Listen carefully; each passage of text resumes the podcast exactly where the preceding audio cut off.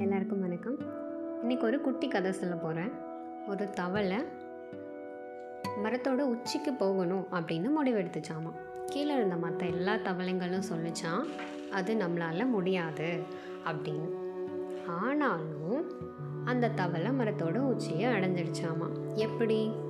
ஏன்னா அந்த தவளைக்கு காது கேட்காதாமா. அந்த தவளை நினச்சி தான் கீழே இருந்த எல்லா தவளைங்களும் நம்ம உச்சிக்கு போகிறதுக்காக நம்மளை என்கரேஜ் பண்ணுதுன்னு நினச்சிச்சாமா ஸோ இதுலேருந்து நம்ம என்ன தெரிஞ்சுக்கணும் அப்படின்னா நம்மளோட கோலை அடைகிறது தான் நம்மளோட எய்ம் அப்படின்னா எதிர்மறை கருத்துக்கள் எவ்வளவு வந்தாலும் அதற்கு செவிசாய்க்காமல் இருக்கணும் அப்படின்றது தான் இதோட மாற be deaf to negative thoughts if your aim is to reach your goal நன்றி.